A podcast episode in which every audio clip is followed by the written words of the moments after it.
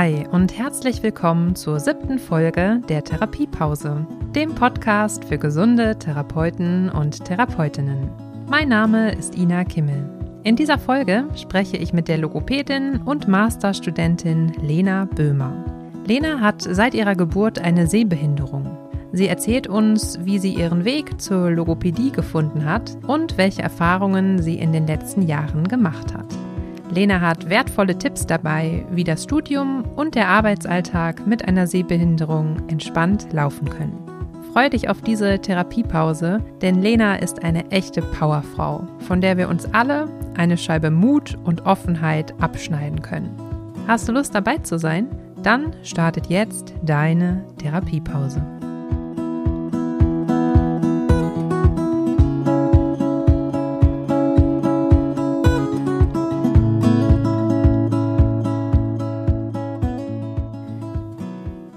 Hallo, liebe Lena. Herzlich willkommen in der Therapiepause und ich freue mich wirklich sehr, dass wir heute zusammen Pause machen.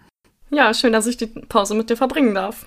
Gerne. Lena, wir kennen uns ja schon. Ähm, wir haben uns vor ein paar Jährchen mal kennengelernt. Da warst du nämlich Praktikantin bei mir in der Praxis. Hast du aber kurz Lust, mal dich für die HörerInnen einmal selber vorzustellen? Ja, ich bin Lena, ich bin äh, Logopädin, habe äh, Logopädie studiert und arbeite jetzt seit gut einem Jahr als Logopädin in der Praxis und äh, mache gerade parallel noch meinen Master dabei. Mhm. Genau, du bist immer ganz gut busy, so mein Eindruck. Ähm, du hast ja den, den Bachelorstudiengang auch schon in Bochum gemacht. Der Master ist jetzt auch in Bochum, richtig? Genau, der ist auch an der HSG in Bochum. Okay, alles klar. Lena, für diejenigen, die dich jetzt noch nicht kennen, es gibt eine klitzekleine Besonderheit, würde ich jetzt einfach mal sagen. Also jeder hat ja irgendwie eine Besonderheit. Äh, du hast noch viele, viele mehr, aber eine davon ist, dass du eine Sehbehinderung hast. Genau. Kannst du vielleicht mal den HörerInnen erklären, was es mit dieser Sehbehinderung auf sich hat? Was sind da deine Einschränkungen? Seit wann hast du das? Entwickelt sich das weiter oder bleibt das so? Ja, genau. Ich habe einen angeborenen grauen Star, also das, was wir quasi von den älteren Menschen kennen, dass die eben einen grauen Star haben und operiert werden, habe ich angeboren gehabt und das wurde ja erst relativ spät, verhältnismäßig spät entdeckt und genau aus dem Grund konnte sich dann eben meine Sehkraft nicht vollends entwickeln. Es geht ja beim grauen Star darum, dass wir eine Linsentrübung im Auge haben, also an der Linse, die ja fest im Auge drin ist. Und äh, genau, die wurde mir dann kurz vor meinem ersten Geburtstag entfernt an beiden Augen. Seitdem steht meine Sehkraft quasi an dem Punkt, bis äh, wohin sie sich dort entwickelt hat und ist auch soweit eigentlich ganz gut eingestellt. Also eigentlich dürfte sich da hoffentlich erstmal nichts mehr verschlechtern.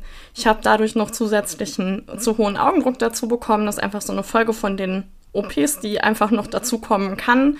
Und das ist immer so ein bisschen das größere Risiko, weil wenn der nicht gut eingestellt ist, äh, kann man sich das ein bisschen vorstellen wie bei so einem Fernsehkabel. Der Sehnerv hängt äh, ja am Auge dran, am, am Augapfel. Und wenn der Druck im Auge zu hoch ist, kann es sein, dass der mehr oder weniger wie abgeklemmt wird, weil das Auge dann zu sehr auf den Nerv drückt. Und deswegen mhm. ist es eben wichtig, dass man das gut einstellt. Aber solange das gesichert ist, hoffen wir mal, dass alles so bleibt, wie es jetzt ist. Okay. Hm, was heißt denn eingestellt sein? Das muss gut eingestellt sein. Wie, wie funktioniert das? Also du hast wahrscheinlich regelmäßige Termine beim Augenarzt, stelle ich mir jetzt gerade vor, oder wie läuft das ab? Genau, also man probiert das immer einmal durch Tropfen einzustellen. Also es geht meistens darum, dass das Wasser, was im Auge ist, eben nicht richtig abfließen kann oder zu langsam abfließt. Und es gibt dann verschiedene Möglichkeiten, das medikamentös einzustellen, also mit Augentropfen oder mit Tabletten, dass das Wasser einfach ein bisschen besser abfließt. Wenn auch das nicht mehr hilft, muss dann doch nochmal die OP dran. Da gibt es auch verschiedene Möglichkeiten. Das muss natürlich dann immer kontrolliert werden, um da nicht irgendwie Gefahr zu laufen, dass man da was übersieht. Mhm. Okay, danke erstmal schon mal für diesen Einblick. Wir ja. kommen da bestimmt später auch nochmal drauf, wenn es so um den, den Berufsalltag jetzt geht. Aber ich denke mal, erstmal können wir uns das jetzt so grob schon mal vorstellen, beziehungsweise das Ganze einsortieren. Machen wir doch vielleicht einmal kurz einen Sprung dahin. Wie kam denn die Idee, dass du gerne Logopädin werden möchtest? Das ist ja, habe ich jetzt auch schon in den Interviews mitbekommen, ganz individuell.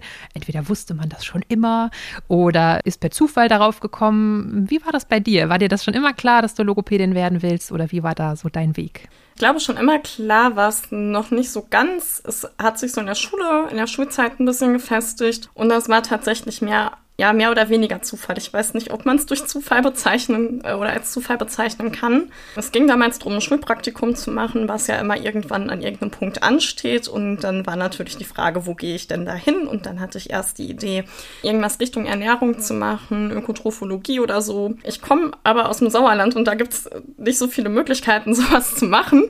Und man ja. muss ja immer gucken, was ja auch für Stellen irgendwie erreichbar sind, ohne eine Weltreise zu machen. Äh, Gerade wenn man da noch irgendwie in der Schule ist und ja, da noch nicht so weit ist, dass man auch so weit fahren möchte pro Tag. Und irgendwann hatte dann meine Mama die Idee, mach doch mal Logopädie. Und dann habe ich, glaube ich, zuerst gesagt, ganz klischeehaft, boah, Mama, dann sitze ich da den ganzen Tag und muss den Kindern beibringen, wie man richtig Z macht. Und ich kann es doch gar nicht mit Kindern und das halte ich doch gar nicht durch, das zu machen und überhaupt und bist du dir sicher? Und am gleichen Tag hatte ich dann in meiner Gesangsstunde ein ähnliches Gespräch mit meiner Gesangslehrerin und die sagte auch, mach doch Logopädie. Aha. Und dann habe ich wieder da gestanden und gedacht, naja, ich kann es doch nicht mit Kindern und das und nee, mhm. ob das so was für mich ist. Und dann hat die mir zum ersten Mal erklärt, so, Logopädie ist nicht nur Sinn machen, da gibt's auch noch andere Sachen.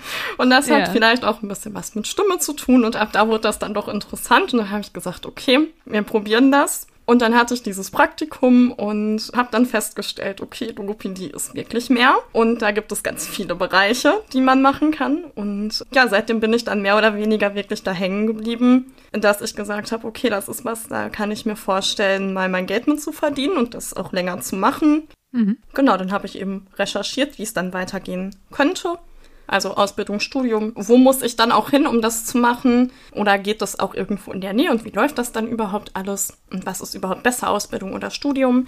Und bin dann ja irgendwann auf die ganzen verschiedenen Möglichkeiten gestoßen und hatte in der Oberstufe nochmal eine Projektwoche, wo es witzigerweise auch ums Thema Logopädie ging, beziehungsweise als, als Projektkurs. es ging um Sprache in dieser Woche und dann habe ich dann auch den Logopädie-Teil gemacht, bot sich ja dann an. Und ja. bin dann da eigentlich so ein bisschen drauf gekommen, ähm, dass ich gesagt habe, okay, jetzt mache ich hier schon Abi und man kann es studieren und man will ja, dass man irgendwann vielleicht mal eine Vollakademisierung hat. Warum dann jetzt nicht die Möglichkeit ergreifen, wenn es sich anbietet und äh, probieren, an die Uni zu kommen? Ja. Genau, und so hat sich das dann eben weiterentwickelt, dass ich dann Logopädie studiert habe und äh, tatsächlich an der Uni gelandet bin und jetzt tatsächlich auch mein Examen und mein Bachelor habe. Ja, cool witzig, dass du auch diese Klischees im Kopf hattest mit dem äh, lispelnde Kinder behandeln. das sind Klischees, die ich auch sehr, sehr häufig zu hören bekomme. Und ja, da leisten wir doch jetzt auch wieder wichtige Aufklärungsarbeit zu sagen, nein, Logopädie ist mehr.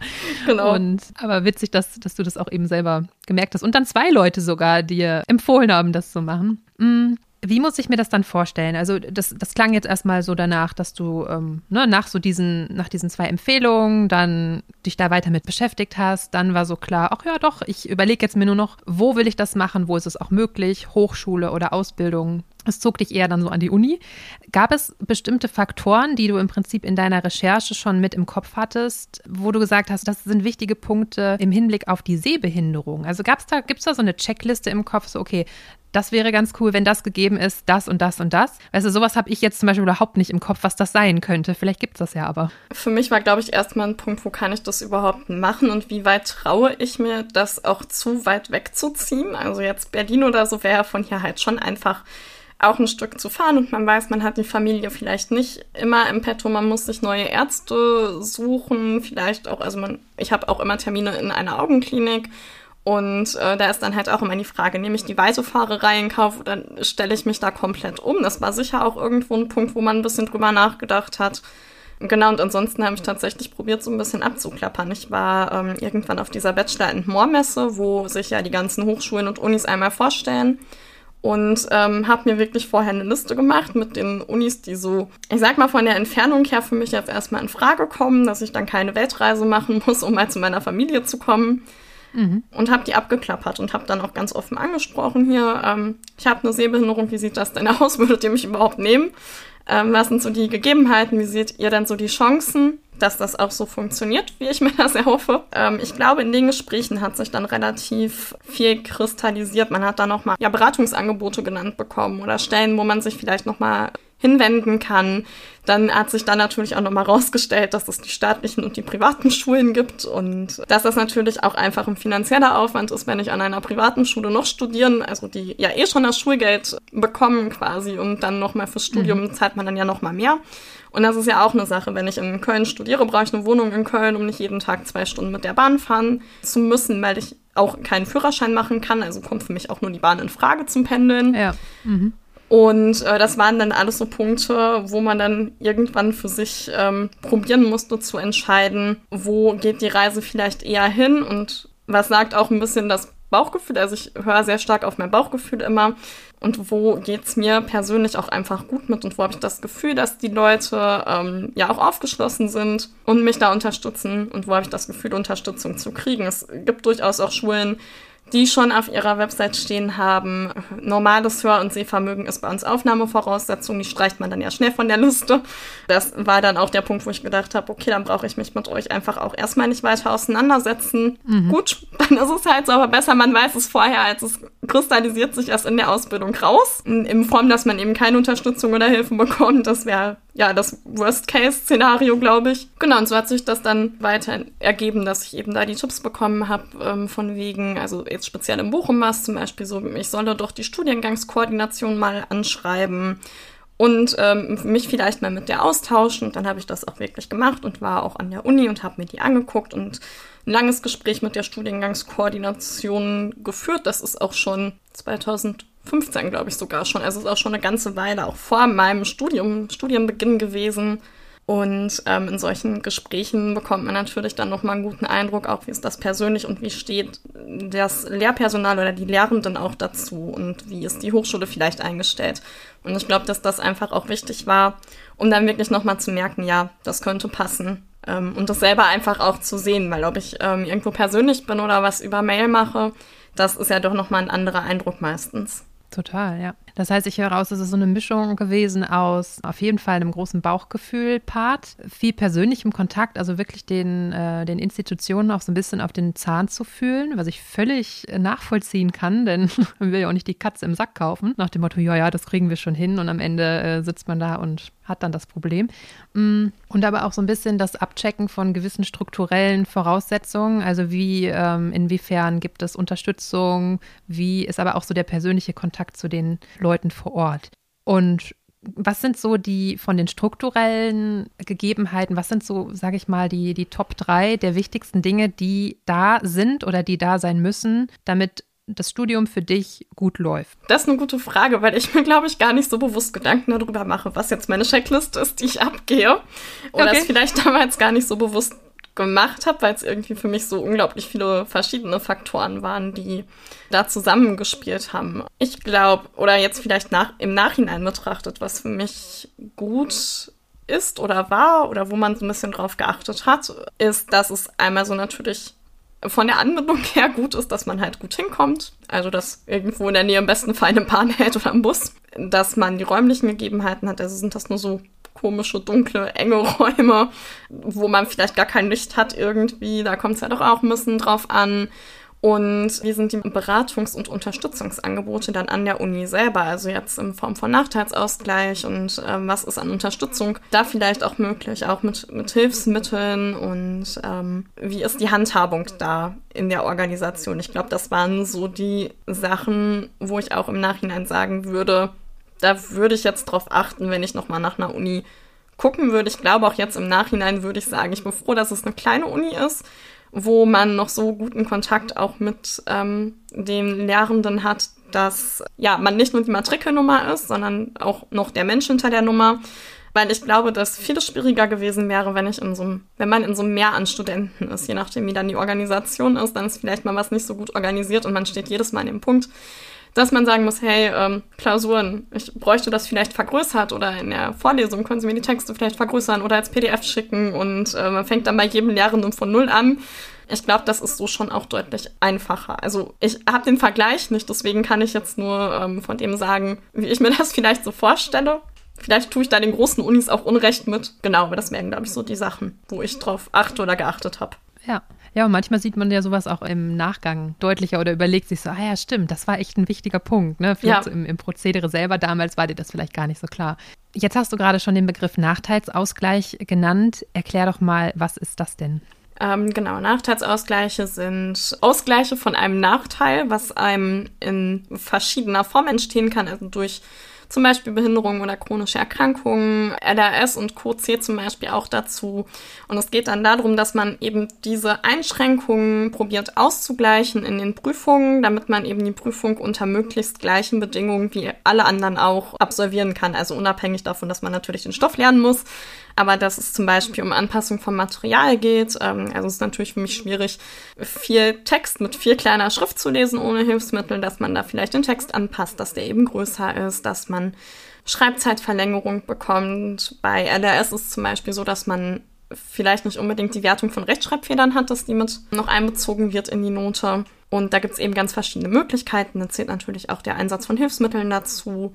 Dann kommt es immer noch ein bisschen drauf an, habe ich jetzt die mündliche, die praktische oder die ganz normale Klausur oder schriftliche Prüfung. Ist bei Hausarbeiten ja auch nochmal anders. Da brauche ich dann vielleicht keine Verlängerung von der Vorbereitungszeit irgendwie, aber eine Schreibzeitverlängerung, weil man ja eben viel recherchieren muss. Und da gibt es dann eben die verschiedenen Beratungsstellen, die dann mit einem schauen, was denn da für einen in Frage kommt und äh, einem dann nochmal erklären, wie man das Ganze auch beantragt und was da alles beachtet werden muss. Okay. Und jetzt hast du schon ähm, in so einem kleinen Vorgespräch äh, heute gesagt, ja, das hat oft sehr gut geklappt und manchmal gab es aber auch so Situationen, da ist es irgendwie so ein bisschen drunter und drüber gelaufen. Da dachtest du dann, der Dozent oder die Dozentin weiß schon Bescheid darüber und hat das vorbereitet oder umgekehrt, wie auch immer. Kannst du da nochmal sagen, also läuft es dann schon jetzt größtenteils gut oder hast du wirklich das Gefühl, oh, ständig muss ich jetzt irgendwie hier hinterherrennen und habe dadurch einfach auch einen, einen deutlichen Mehraufwand als jetzt andere? Also ich glaube, für mich läuft es ähm, aktuell und lief es auch im Bachelor eigentlich relativ gut. Es ist auf jeden Fall ja vielleicht sogar ein bisschen problemloser als äh, damals zu Abi-Zeiten, wo man vielleicht noch mal selber mehr hinter den Lehrern hinterhergerannt ist. Ich glaube, das ist jetzt deutlich weniger vom Aufwand. Also es wurde vom Prüfungsamt eigentlich immer alles gut weitergegeben an den Studiengang, der wurde halt informiert und da wussten auf jeden Fall immer alle Lehrenden Bescheid. Äh, schwierig war es dann, wir hatten ähm, Module, die wir eben mit allen Therapieberufen und Pflege- und Hebammenkunde was, glaube ich, geschrieben mhm. haben. Also wirklich zu allen Leuten, die irgendwie in meinem Semester waren und das Modul hatten. Und an die Lehrenden, die dann eben nicht direkt vom Studiengang kamen, da war dann schon mal so der Punkt, wo es dann nicht komplett weitergegeben wurde. Genau, wo es dann, aber das war auch nur einmal der Fall. Danach war ich dann schlauer und habe dann auch gesagt, okay, ich frage jetzt einfach nochmal selber nach. Ich bin eigentlich ein sehr offener Mensch, deswegen macht mir das auch nichts aus, da nochmal zu fragen, hey, ist das weitergegeben worden?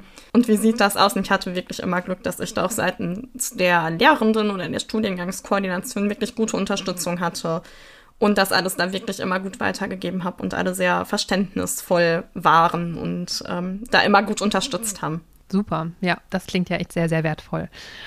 Wie war das dann, als es irgendwann hieß, ich weiß jetzt nicht in welchem Semester, ähm, so, jetzt steht ein Praktikum an oder ähm, irgendwann dann auch, okay, jetzt ist der Bachelor in der Tasche und ich suche mir einen Job.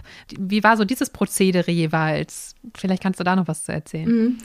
Ähm, also bei uns war es in der Uni erstmal so, dass wir ein Praxissemester machen. Also das heißt, wir sind im fünften Semester quasi ein komplettes Semester in der Praxis gewesen und sollten uns da zwei Praktikumsstellen zu raussuchen. Das wurde irgendwann im dritten Semester, glaube ich, vorbereitet, dass man eben so ein Jahr Vorlauf hatte. Und äh, generell war es dann natürlich, dass man dann irgendwann erstmal den Panikgedanken hat, oh Gott, jetzt muss ich ja wirklich selber in die Praxis und hoffentlich kann ich das bis dahin dann auch alles, was uns hier so beigebracht wurde. Ich glaube, das ist das Erste, was uns da so allen in den Sinn kam. Man hat sich natürlich auch ja. gefreut, aber es war trotzdem so dieses, oh Gott, hoffentlich klappt das jetzt auch alles und äh, hm. hoffentlich ist es dann auch so, wie man sich das vorstellt. Ähm, jetzt nach den Semestern. Genau, und ich habe auch da dann wieder eben mit unserem Studiengang kommuniziert, ähm, so nach dem Motto, gibt es da irgendwas, was ich beachten muss? Und bin dann aber ziemlich schnell zu dem Schluss gekommen, dass, glaube ich, einfach wichtig ist, offen zu sein, das offen und ehrlich anzusprechen und zu gucken, was kommt. Und dann hat man natürlich in dem großen Pool an Partnerpraxen und Kliniken versucht, die Einrichtungen zu finden, die so für einen in Frage kommen. Und dann ging das große Rumtelefonieren und Mail schreiben los. Und dann genau, hat sich eben so nach und nach rauskristallisiert. Wer schon voll ist, also es war bei mir tatsächlich so, dass ich keine Absage aufgrund meiner äh, Sehbehinderung bekommen habe, sondern weil die Einrichtungen vielleicht einfach schon Praktikanten hatten zu der Zeit und man sich deswegen nochmal umgucken musste. Genau, und letzten Endes gelandet bin ich dann einmal in der Klinik und einmal bei dir. Ja. Und also ich glaube, diese Situation äh, von der Uni oder von der Ausbildung dann oder Fachhochschule, wo auch immer, äh, rein ins erste Praxissemester oder ins erste Praktikum, das ist oh, so ein großer Schritt, zu gucken, ist das jetzt wirklich was für mich und bin ich gut vorbereitet, bin ich dem Ganzen gewappnet. Wie war es denn dann für dich? Ja, wie haben auch vielleicht die Patienten reagiert? Also gab es da auch mal doofe Reaktionen oder hast du überwiegend Rückenwind äh, erhalten? Wie war das? Genau, also es war natürlich klar, was du eben schon meintest, die große Herausforderung auch alleine, weil man ja schon gar nicht wusste, okay, jetzt habe ich das immer so schön theoretisch gelernt und in meinen Seminaren irgendwie geübt, aber wie es am Patienten ist, letzten Endes, das wusste man ja bis dahin noch überhaupt nicht. Und ich glaube, das war dann doch auch der Punkt, wo man sich selber so die Frage gestellt hat, okay, wie klappt das denn jetzt eigentlich alles? Und wo mhm. man dann mhm. selber zum ersten Mal gedacht hat, ich bin eigentlich ein sehr optimistischer Mensch und wenn ich mir was vornehme, schaffe ich das dann in der Regel auch. Gehe da aber erstmal drauf los und mache mir vorher, ja, ich überlege mir schon, kann das gut gehen? Aber ähm, bin da eigentlich so optimistisch, dass ich einfach mal davon ausgehe, dass das schon gut gehen wird. Und das ist dann immer so der Punkt, wo man dann doch zum ersten Mal denkt, okay, hoffentlich geht das jetzt auch wirklich gut. Und ja. ich muss sagen, dass ich da wirklich, also in der Uni im Praktikum, ich hatte echt immer wahnsinnig viel Glück mit den Menschen, auf die ich getroffen bin, auf die Patienten. Es gab vielleicht mal Leute, die irgendwie gesagt haben, wenn man mal ähm, was nicht sofort gelesen hat oder so, oh, sie brauchen aber eine Brille. Und aber spätestens, wenn man dann gesagt hat, na, ich habe eine Sehbehinderung, das hilft auch nicht mehr viel, ähm, war da oh, ganz okay. schnell Ruhe. Ich, ich finde das nicht, also ja, dann sagt das halt einer. Dann ist es halt so. Was, was will ich dann in dem Moment dran machen? Es bringt ja nichts, ja. da sauer auf den anderen zu sein oder sauer auf mich zu sein oder so. Es ist halt was, das kann ich nicht ändern. Das ist halt so und dann ist es halt in dem Moment auch so, aber ich reagiere dann in der Regel relativ schlagfertig und dann sind meistens die Leute eigentlich geschockter als ich. Ja. Und äh, dann hat sich das in der Regel dann damit aber auch erledigt. Man erklärt es dann halt und ähm, eigentlich war es dann, glaube ich, nie so, dass da wirklich wer gesagt hat, so, das ist mir jetzt aber komisch.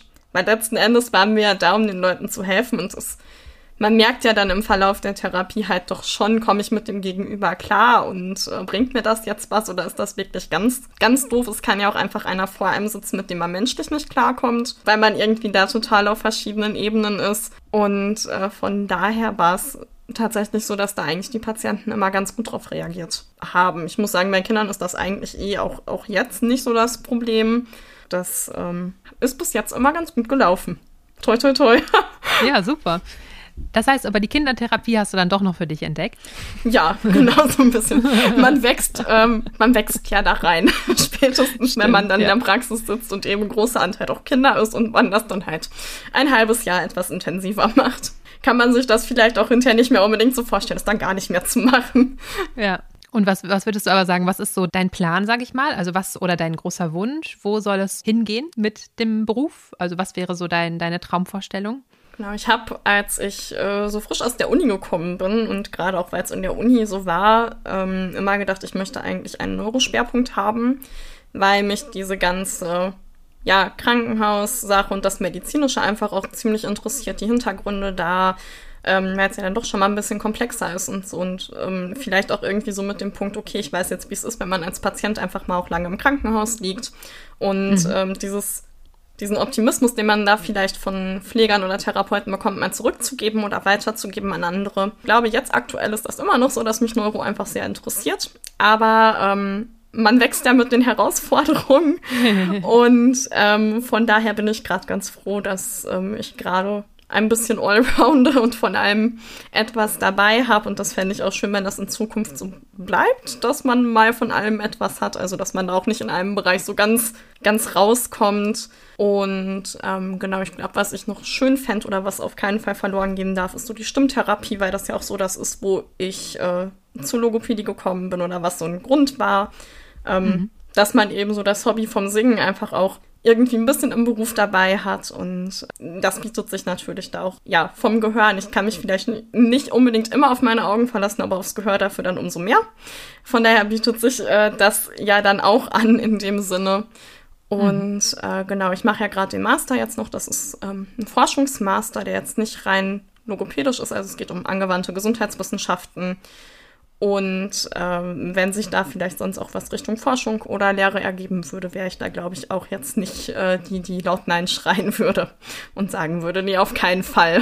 Aber das ist cool. Das, das habe ich auch noch wirklich so von der Erinner in Erinnerung, dass du ähm, so sehr positiv bist, also so in deiner ganzen Art. Und das wird ja jetzt auch nochmal deutlich, finde ich, dass du es auch so selber benennst. Also, dass du grundsätzlich sehr optimistisch bist und locker an die Dinge dran gehst, äh, finde ich bemerkenswert. Auch diese Strategie vielleicht ja auch. Also, vielleicht ist es dir ein Stück weit in die Wiege gelegt, weiß ich jetzt nicht, aber vielleicht auch mit den Jahren hast es dir, weiß ich nicht, kann ich mir so vorstellen, zumindest angeeignet, dass es ähm, so vielleicht der einfachere Weg ist, offen auf die Leute zuzugehen und zu erzählen, hey, ähm, das und das ist Sache und das brauche ich jetzt oder ich frage hier nochmal nach. Ist mein Eindruck da richtig oder bin ich völlig ja, dem Holzweg? Nee, ich glaube genau, das ist es eben, dass man irgendwann einfach für sich selber rausfindet. Ähm, es ist für mich gerade einfacher, einfach offen zu sein und das positiv zu sehen, weil ändern kann ich an der Situation ja eh nichts mehr.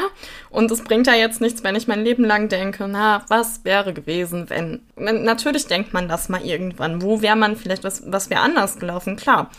Aber mhm. ich glaube, das sind einfach Gedanken, die einen da mehr davon abhalten, das hier und jetzt gut auszufüllen ähm, oder weiterzukommen, als dass die mir jetzt mhm. im Moment dann weiterhelfen in irgendeiner Art und Weise.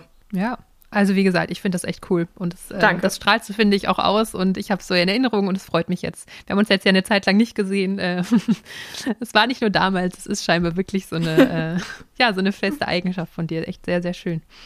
Mm, was mir gerade noch eingefallen ist, vielleicht haben jetzt manche Leute noch so im Kopf, na ja, aber also wie, wie viel sieht sie denn jetzt und wie viel nicht? Weil da haben wir irgendwie am Anfang jetzt gar nicht so drüber gesprochen. Kann man das irgendwie sagen oder in irgendeiner Art und Weise vergleichen mit Prozentzahlen, also von einem gesunden Auge so und so viel Sehkraft fehlen da? Weißt du, dass vielleicht mhm. noch diejenigen, die gerade zuhören, was im Kopf haben? Ja, das ist tatsächlich eine gute Frage und fragen die auch dann oft wieder, was, was siehst du denn? Was man dann doch oft hört. Äh, Standardantwort ist immer, kann ich so nicht sagen, weil ich weiß ja nicht, was du siehst. Ich kenne es ja nicht genau, anders. das ich auch gerade direkt. Und ähm, man kann es aber von den Zahlen, also man macht ja immer diese schönen Sehtests, wo man dann die Zahlen sieht oder äh, die, was gibt's da? Ich glaube, E's, die in irgendeine Richtung zeigen. Man muss dann immer sagen, oben, unten, links, rechts. Und ich glaube, da das ja schwankt auch so ein bisschen. Und da bin ich zwischen 25 und 30 Prozent. Aber es ist dadurch, dass ich es ja nicht anders kenne, ist es für mich jetzt nicht richtig, dass ich klar, ich weiß, dass ich schlechter sehe, aber es ist ja trotzdem für mich halt gerade das, das Normale irgendwo. Deswegen ist es da dann auch genau. immer schwer, irgendwo zu sagen, so ist das gerade, weil ich weiß ja gar nicht, wie es anders sein könnte, wie es anders aussieht. Genau, nee, das, das ist logisch. Nur, dass, mhm. also diese, diese, vielleicht auch diejenigen, die eine Brille tragen, ich zumindest, ich bin da regelmäßig, weiß ich, alle zwei Jahre oder so, und da muss genau. ich auch diesen Test machen. Also das kann ich mir jetzt ja dann schon eher, auch wenn ich natürlich nicht drinstecke, aber ich kann mir irgendwie ja vorstellen, wie es vielleicht wäre, wenn ich nur eine Trefferquote dann von 25 bis 30 Prozent hätte. Ja, also ich würde 25 bis 30 Prozent, sagst du, ungefähr dieser Dinge dann sehen. Genau, also das ist halt immer, also was heißt 25 Prozent der Dinge, die mir gezeigt werden? Ich komme erst gar nicht zu den kleinen Dingen hin, die weiter weg sind.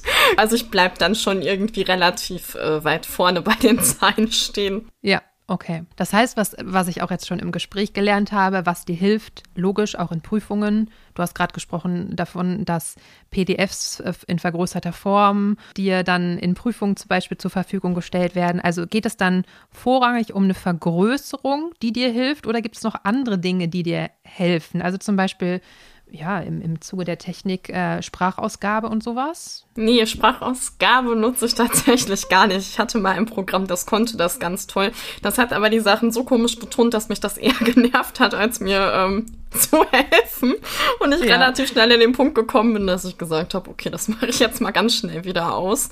Das mhm. ist aber auch schon wieder ein paar Jahre her. Vielleicht hat sich auch das ja mittlerweile verbessert. Das habe ich jetzt noch nicht wieder ausprobiert, muss ich auch ganz ehrlich dazu sagen, ähm, weil ich mich ans Lesen gewöhnt habe tatsächlich. Ähm, genau, und was eben so Sachen sind, was mir immer hilft, also jetzt so in der Uni, klar, das Vergrößerte, dass man eben Texte vielleicht nicht ausgedruckt bekommt in gefühlter Schriftgröße minus 18, sondern eben als PDF zugeschickt. Man hat ja doch meistens einen Laptop dabei oder so. Ich habe mein iPad immer dabei. Und ähm, da kann man sich dann ja so groß machen, wie man möchte oder wie man es braucht und kann eben genauso mit seinem Textmarkerchen arbeiten.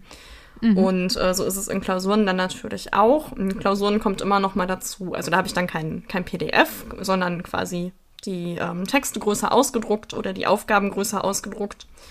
Und mhm. äh, da kommt dann natürlich noch zu, dass ich immer ein bisschen mehr Bearbeitungszeit habe, weil ich natürlich auch länger fürs Lesen brauche, auch wenn es größer ja. ist. Das ist einfach so. Und auch sonst probiere ich eigentlich immer relativ viel digital zu arbeiten, übers äh, Tablet halt, dass man Textdateien hat, die man sich dann eben vergrößern kann. Ich nutze zum Beispiel auch sehr gerne E-Books, ähm, eben aus besagtem Grund. Das geht dann vielleicht ja. doch mal schneller, wenn man es einfach größer hat oder in der Größe, wie man es gerade für sich braucht. Ja, ist es dann so, dass also die Logopädie oder überhaupt die Therapieberufe sind ja durch die Corona-Pandemie in, in der Digitalisierung enorm schnell vorangeschritten. Natürlich alles noch nicht ausgefeilt, aber es war ja so ein bisschen der Sprung ins kalte Wasser. Hattest du da jetzt einen Vorteil, weil du eh in technischer Hinsicht schon ganz gut aufgestellt warst oder wie ist das? Ähm, vielleicht von der Aufstellung ja, weil ich natürlich, ich habe einen Laptop, ich habe ein, ein iPad ähm, also von den Endgeräten auf jeden Fall. Ich würde mich witzigerweise aber leider überhaupt nicht als Technik-Nerd beschreiben. Okay. Und würde auch immer sagen, dass meine technischen Fähigkeiten im Vergleich zu anderen sicher noch zu wünschen übrig lassen. Ich bin aber auch ein Mensch, der sich dann in Sachen reinfuchst. Und wenn man es dann kann, dann kann ich es dann halt auch wirklich. Und äh, von daher glaube ich, dass ich da ganz gut aufgestellt war, weil ich einfach dann schnell raus hatte, wie ich die Programme, ähm, also diese ganzen Videokonferenzsachen, äh, bedienen muss und äh, dass man sich vielleicht auch das ein oder andere Mal schon eingescannt oder digital erstellt hatte, was man daneben doch auch nutzen konnte. Ich glaube, in der Hinsicht war es dann vielleicht doch auch wieder der Vorteil. Ähm, mhm. Und ich glaube, die technischen Fähigkeiten sind enorm. Also ich traue mir jetzt mehr zu, als ich mir vielleicht vor der Corona-Zeit zugetraut habe. Es fanden immer alle ganz witzig, dass ich jetzt ausgerechnet die war, die so viel Teletherapie gemacht hat, weil eigentlich alle wussten, dass ich sage ich bin doch technisch gar nicht begabt. Ich kann das doch überhaupt nicht. Das war dann immer ganz witzig, wenn man das erzählt hat. Ja, aber du hast scheinbar den Willen, dich dann da reinzufuchsen. Ne? Das genau. ist ja der, der, der große Unterschied dann, ne? zu sagen, oh ja, nee, ähm, ich, ich kann das nicht und deshalb mache ich es auch nicht. Oder zu sagen, na komm, hey, dann her mit dem Programm, zeig mal her. Ja. Und ich meine, wir können das jetzt ja auch mal für dieses äh, Podcast-Setup hier heute sagen. Es hat wunderbar geklappt. Ne? Für mich ist das ja, ich bin eben auch kein Technik-Nerd, habe mich da auch reingefuchst. Du hast jetzt heute wunderbar, ähm, wir haben das gut zusammen hinbekommen. Also auch da äh, zeigt es sich ja, dass wir uns jetzt nicht live treffen müssen, weil es halt im Moment einfach nicht geht. Und trotzdem trotzdem so ein schönes Gespräch aufzeichnen können. Mm, jetzt fiel mir noch gerade ein, wenn jetzt vielleicht jemand zuhört, der oder die sagt, ach ja, ich bin irgendwie vielleicht in einer, einer ähnlichen Situation oder es kann ja auch ein ganz anderes Thema sein, aber es muss ja noch nicht mal eine Sehbehinderung sein, es kann auch irgendeine andere Behinderung sein. Was würdest du diesen Personen mit auf den Weg geben, wenn es jetzt um Themen geht wie Berufswahl oder auch Auswahl eines Studiengangs, einer Ausbildung? Mm, ich glaube, das, was ich den Leuten mitgeben würde oder möchte, ist, traut euch. Ähm, wenn euch was am Herzen liegt und euch etwas Spaß macht, dann probiert es aus, bevor ihr sagt, das ist nichts für mich und das geht wirklich nicht, weil es geht erst nicht, wenn ihr wirklich vor euch festgestellt habt, es geht wirklich nicht in der Praxis. Mhm. Ähm, weil was hilft es, wenn man einen Job hat, wo man vielleicht die besten technischen Hilfsmittel haben kann im Büro, keine Ahnung. Aber acht Stunden am Tag im Büro am Computer zu sitzen, macht einen total unglücklich. Das ist, finde ich, auch kein, kein guter Weg. Und dann ist man ja wieder in dieser negativen Einstellung. Also wenn man Interesse an was hat, dann sollte man erstmal ausprobieren, ob das nicht wirklich ähm, zu verwirklichen ist, mit den Leuten reden, da offen dran gehen, das für sich auch an Hilfe, ich sag mal ganz blöd einfordern, was man vielleicht braucht, sich da aber auch also offen sein für neue Sachen, die einem vielleicht eben noch von Beratungsstellen gesagt werden. Ja, einfach ausprobieren, weil ich glaube, ich habe in den letzten Jahren wirklich gesehen, dass ähm, ich ganz viele offene Menschen kennengelernt habe, die mir auf dem Weg ganz, ganz viel geholfen haben, ähm, die mir auch immer noch helfen, auch jetzt wieder im neuen Studiengang, ähm, dass es mhm. überall eigentlich offene Menschen gibt, die einen da auch unterstützen, einfach weil man die Person ist, die man ist und man gar nicht so auf irgendwelche Merkmale reduziert wird und auch bei der Jobsuche oder so, da waren so viele offene Leute in den Bewerbungsgesprächen. Ähm, du hast ja eben auch danach gefragt, wieso der Übergang von der Uni in den Job war. Ich hatte wahnsinnig Angst, dass ich Absagen kriege mit der Begründung, nee, mit einer Sehbehinderung, das ist uns nichts. Und da waren wirklich ganz viele Leute, die dann das Fachliche gesehen haben oder mich als Person und die gesagt haben, hey, okay, wir probieren das. Das hat, glaube ich, einfach nochmal gezeigt, dass man sich vielleicht auch selber nicht auf solche Merkmale reduzieren sollte, sondern ähm, ja, da mutig vorangehen sollte und probieren sollte, seinen Weg ähm, trotz allen Widrigkeiten zu finden und da auch auf sein Herz zu hören. Und vielleicht dem Kopf und dem Zweifelsberg auf der Schulter mal zu sagen, Ruhe jetzt, ähm, wir probieren das jetzt erstmal. Sehr, sehr schöne Schlussworte, Lena. Und den Zweifelswerk, von dem habe ich noch nie gehört, aber großartiger Begriff, den merke ich mir. Der darf mal zurück in seine Höhle gehen. Genau, der muss von der Schulter ähm, runter geboxt werden, um. Ja, äh, absolut. Da hat man direkt mal die, die Faust im, im Anschlag. Okay. Lena, ich danke dir sehr, vor allem jetzt auch nochmal, ja, für diese Schlussworte, wie sie ja gar nicht runder hätten sein können.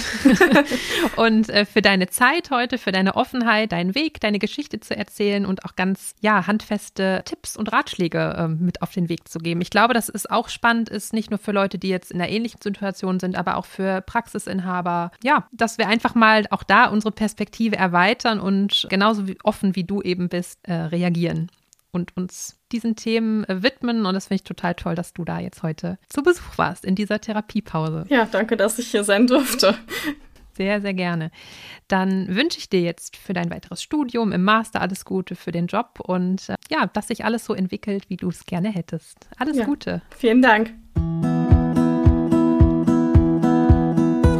Das war die siebte Folge der Therapiepause dem Podcast für gesunde Therapeuten und Therapeutinnen. Danke, Lena, dass du zu Besuch warst und so offen über deinen Weg und deine Erfahrungen berichtet hast. Wenn dir zu Hause die Folge gefallen hat, dann abonnier doch einfach meinen Podcast auf Spotify, iTunes und Co. und lass mir auch sehr gerne eine Bewertung da. Das hilft mir wirklich sehr weiter. Und jetzt genug für heute. Ich bin Ina Danke fürs Zuhören und bis zur nächsten Therapiepause.